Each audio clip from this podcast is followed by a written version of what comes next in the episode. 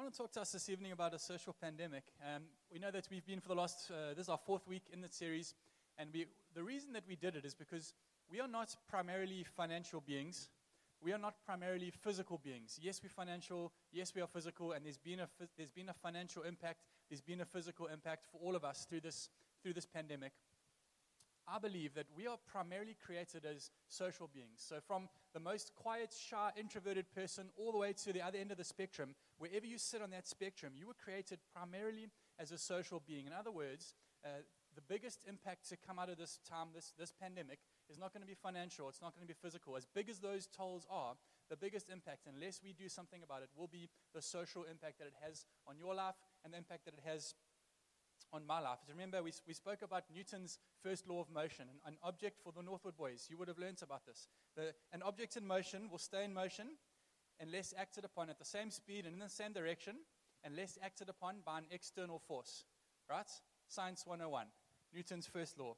Our social lives, the social aspects of our lives, will continue in the same direction and at the same speed unless acted upon by an external force, unless we do something about it, this, the, the, unhealthy social cycles that we find our, ourselves in will keep coming back and keep repeating on themselves unless we do something about it, unless we act on it with an external force. And so we've tried to give us some building blocks and some external things that we can put in place to address the unhealthy cycles of our social aspects.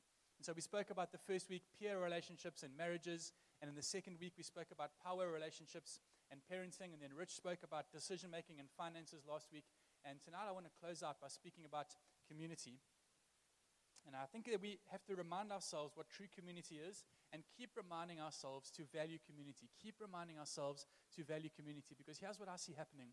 Uh, I, I, I, I see happening. We are losing our ability not only our ability, but also our desire to be together. So it's one thing to lose an ability to be together. You can gain an ability. If you can't catch a ball, somebody can teach you to catch a ball, right? If you don't have a desire to catch a ball, you never will. So it's one thing to lose our ability to be a community and our ability to be together, but if we lose our desire to be together, we're we got, we got a problem. We're in a problem. And so I want to make a case this evening for why I believe we should still value community and what you can do to break an unhealthy social cycle that perhaps you might identify in your life this evening. A while back, I did a fairly comprehensive two day first aid course.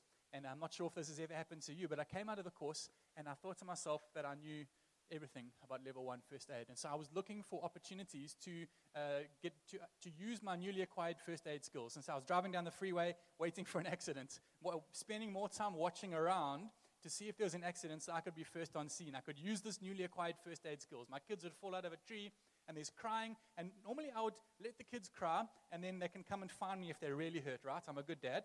Um, now, as soon as he was crying, I was running to see what was taking place because maybe first aid dad was needed. And so I was looking for a place to unload these newly acquired skills. I'm not sure if you've ever done that.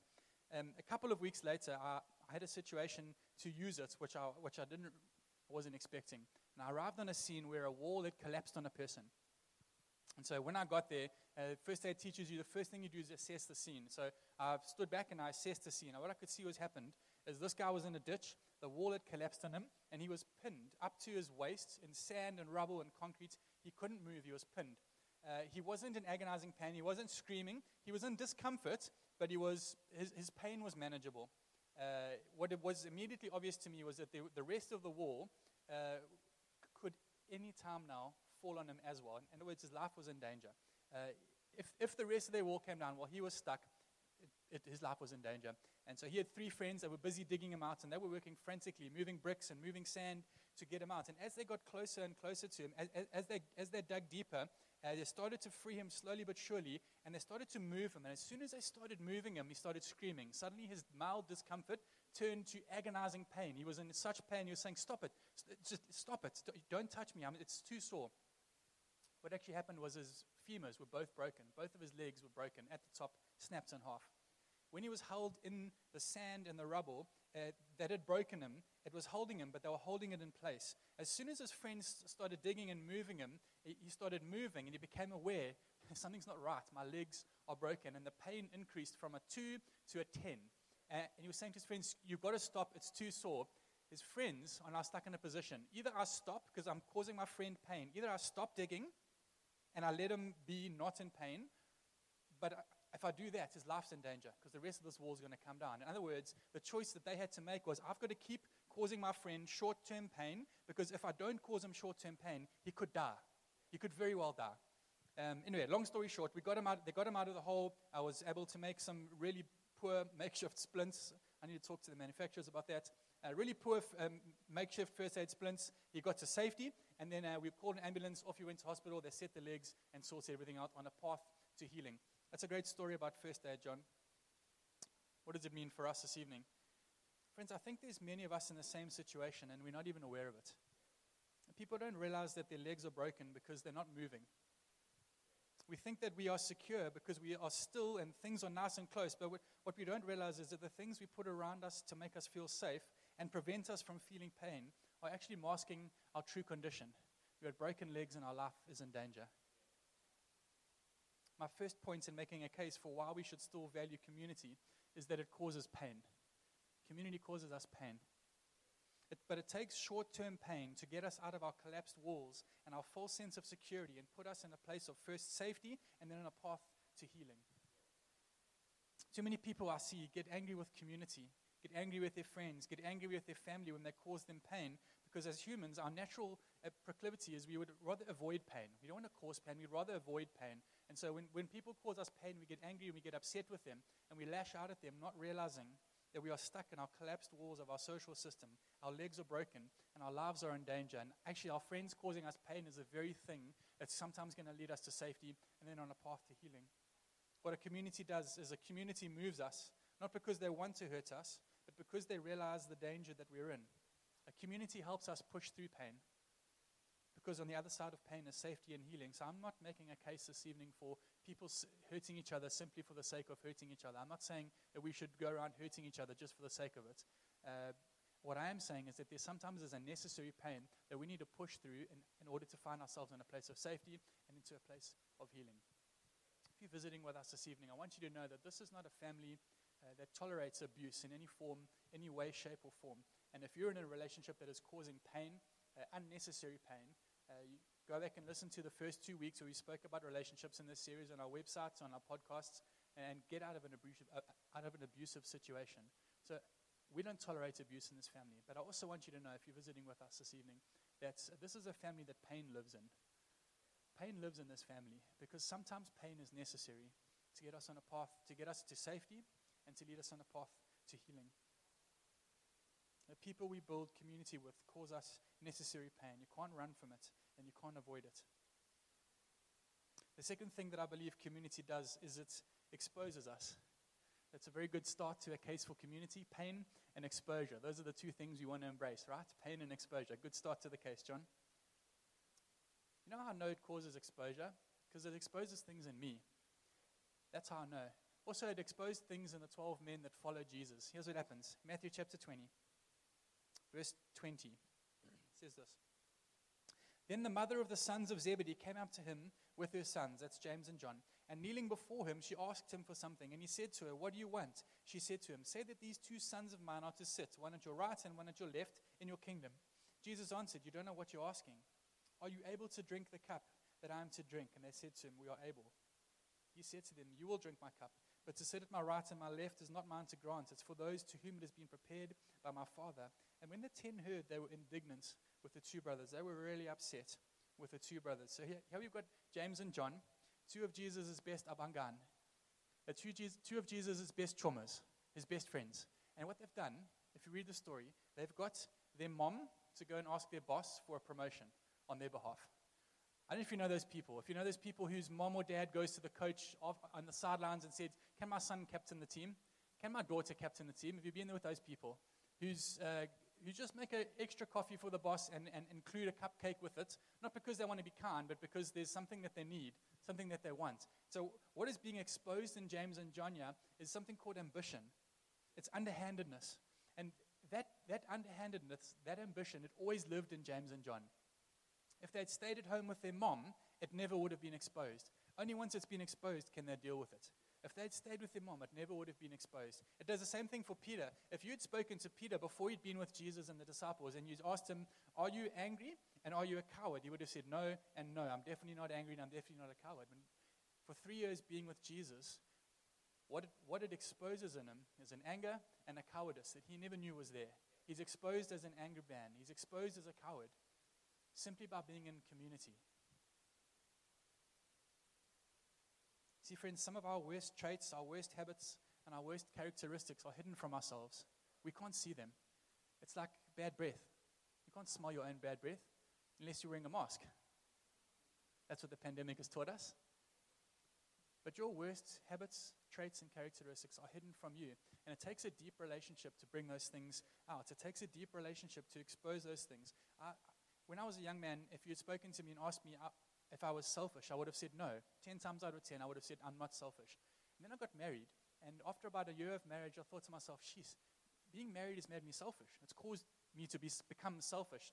No, it hadn't all it had done it was it had it revealed it had revealed a selfishness that was always in my heart and so because it revealed it i then was able to deal with it and so I, I, dealt with it and then a couple of years later i had kids and after a year or two of having kids i sat down and thought to myself she's having kids has made me selfish all over again no it hasn't all that was happening was that a deeper relationship had revealed a deeper and exposed a deeper selfishness that, that still lived in my heart see friends the deeper the relationship the deeper the exposure some of us never have our worst habits, traits, and characteristics dealt with because we're not in community, and so therefore they never get exposed. And if they're not exposed, we don't even we never address them. And so we walk around 40, 50, 60, 70 years never having our bad breath addressed. Never just having a simple breath mint because nobody's ever told us. And nobody's ever told us because we haven't been deep enough invested into a community where it can become exposed in us. The deeper the relationship, the deeper, the deeper the exposure. See, we, it's very easy for us to judge people whose, uh, whose worst habits, characteristics, and traits are buried shallow because it comes out very easily, right? And so it's very easy to judge them. You're angry, you're selfish, and you, you are a coward. Those of us who, in whom it is buried deep, it's still there. It's just buried deep. It's our job to invest deeply into deep and push ourselves into deep relationships where those things can be exposed. Without community, we sit with a false sense of security, with no pain, with nothing being exposed, unaware that we're losing our ability and sometimes our desire even to be in community with other people. And we're in danger of losing the core function of what makes us a society in the first place. We are a society because we are social. Okay, so we start with pain and exposure. Let's look at uh, a more pleasant ad. Number three community adds completeness of life. Community adds completeness of life. In the book of Revelation, the same John that we spoke about, Jesus' uh, friend that was, that was with him, the same John is, uh, is exiled to an island called Patmos, and God gives him a vision of a new heaven and a new earth being created into the future, being recreated as it was always meant to be when it was created the first time. And there's a new city uh, that is built, and he gets a picture of what the future will look like. And he says this, he sees this in Revelation chapter 21, verse 15. The angel who talked with me had a measuring rod of gold to measure the city, its gates and its walls. The city was laid out like a square, as long as it was wide, and he measured the city with a rod and found it to be 12,000 stadia in length, as wide and high as it is long. And it's as wide and high as it is long. Wide and high as it is long. In other words, its length, its breadth, and its depth were equal. LBH, length, breadth, and height are equal in this, in this city that, that, that John sees. And there's, there's a lot of symbolism and um, imagery that takes place in the book of Revelation. And I'm, I'm not here to talk about all of that this evening, but Martin Luther King comments on this scripture. And he says, What's remarkable for him about this new city is its completeness. He says that it's complete because it is equal in length and breadth and in height. And he, what he says is that length of life is our relationship to ourselves, breadth of life is our relationship to others, and height of life is our relationship to God. As you love yourself, love your neighbor, and love your Lord your God with all of your heart, your mind, and your strength. The city that John sees is equal in its length and how you love yourself. It's equal in its breadth and how you love others, and it's equal in its heart how you love God. For us to live complete lives on earth, we need our relationships to have equal length and breadth and height. Length, length of life is a relationship with yourself. It means that you love yourself, and more than that, you learn to love yourself. Sometimes we need to learn to love ourselves. We don't just automatically love ourselves. Know, Jesus says, uh, Love your neighbor as you love yourself. If you flip that around slightly, change the order of those words. It says, As you love yourself, so love your neighbor. As you love yourself, so love your neighbor. And I think one of, them, one of the reasons very few people love their neighbor is because they don't love themselves. If you never love yourself, you will un- be unable to love your neighbor, right? As you love yourself, so love your neighbor. In other words, if you, as you don't love yourself, so you don't love your neighbor. It, it, that's how it works. Love yourself so that you can love your neighbor. If you don't love yourself, you don't have length of life. To love yourself means to care for yourself and to enjoy yourself. Do you, do you enjoy yourself? Do you enjoy your own company? Do you enjoy being with yourself? I can promise you, if you don't enjoy being with yourself, people, other people are going to find it very hard to enjoy being with you. To love yourself also means to accept yourself. And to accept yourself is you, you accept your tools and you accept your limitations. Here's what will happen when you love yourself by accepting your tools you will be content. You'll be content with what God has put in your hands to build with. You won't be looking at the tools in somebody else's hands and wishing, I had those tools. When you accept your tools, you accept the tools that God has put in your hands to work with, you will have a desire to be the best with those tools. If I've got an accountant doing my books, I don't want his desire to, do, to be, I want to, be, I want to do the best heart surgery. That's not what I want his desire to be. I want him to accept the tools that he's got in his hand, and his desire must be to be the best accountant. Otherwise, I want somebody else doing my books.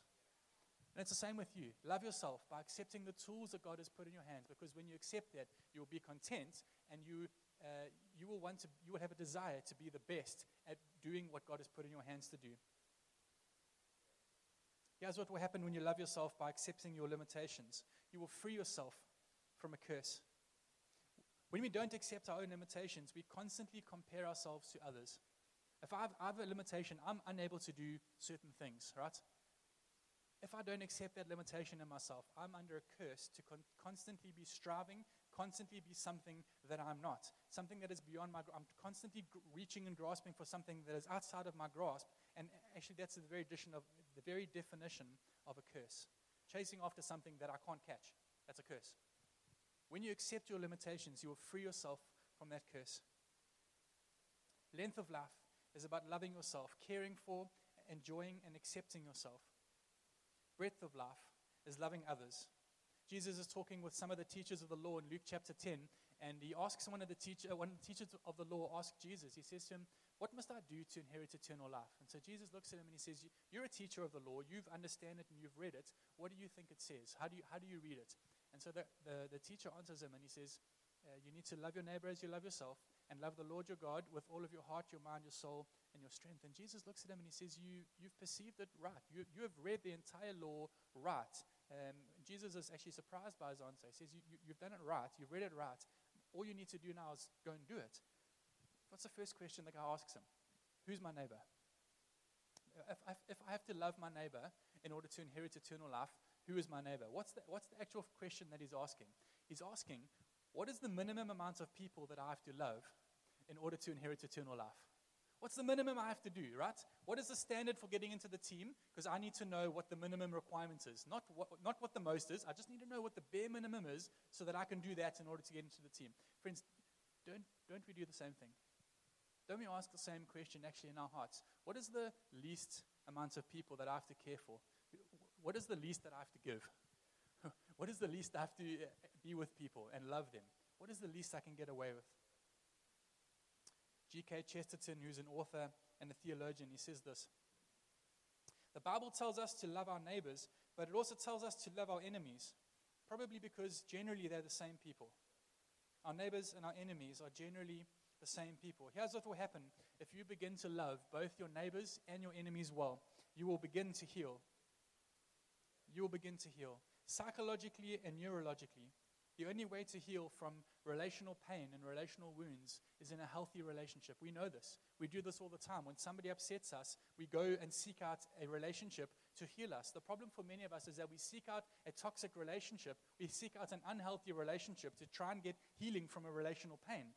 And it's, it's the relational equivalent of trying to eat more McDonald's to be more healthy. That's the equivalent of what we're doing.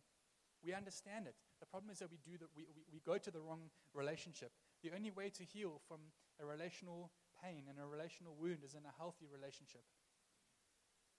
Some of humanity's deepest wounds come from relationships your mother, your father, your family, a failed marriage, a failed friendship, a toxic friendship.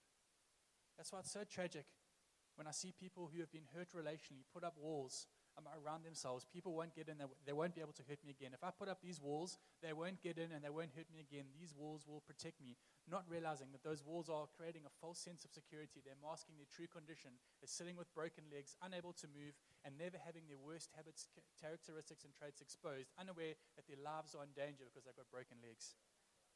When you love your neighbor and your enemy, you will begin to heal relationally and you'll add breadth to your life.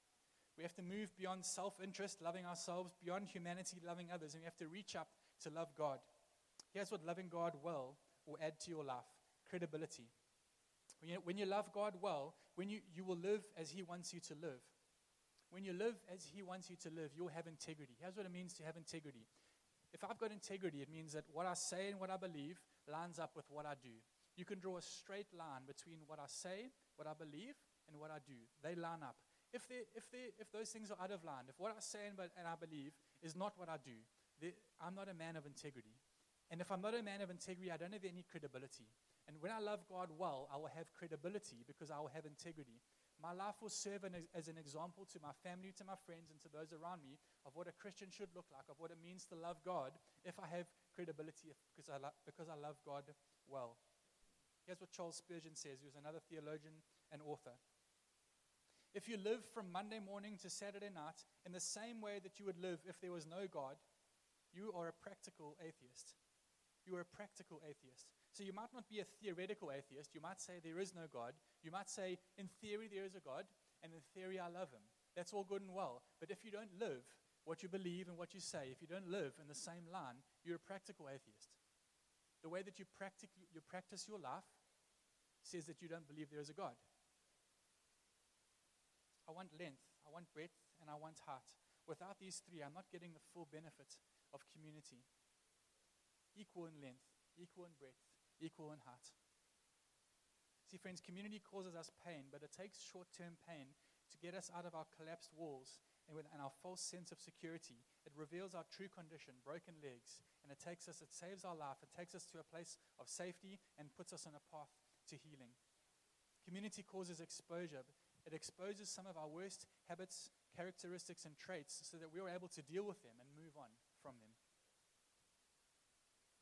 But community is a place that relational completeness is formed, equal in length, where I love myself, equal in breadth, where I love my neighbor and my enemy, and equal in heart, where I love God well. Community begins to allow me to have a complete life. Here's one step that I want you to take this week. One step. And I'm going to give you two options. And depending on where you are in your life, you can choose one of them. Number one, ask for help. So we've spoken about the first three weeks marriages and peer relationships, power relationships and parenting, decision making and finances. If you're struggling in any, any one of those three areas, let the, let the external force that you apply to break the unhealthy cycle be reaching out. Ask somebody for help. Speak to your life group leader. Speak to uh, a pastor. Speak to one of us at the church here. Let the external force that you apply be reaching out and asking for help to somebody. If you're not in that place, here's what I want you to do. I would, I would like you to take one step out of your comfort zone this week. One step. I'm not, I'm not asking you to violate your faith or your conscience. I'm asking you to take one step out of your comfort zone. Be vulnerable with somebody. Be a safe place for somebody. Accept an invitation from someone. Give an invitation to someone. Push into a relationship. Push into community. One step. Take one step out of your comfort zone this week. Can you stand with me, friends?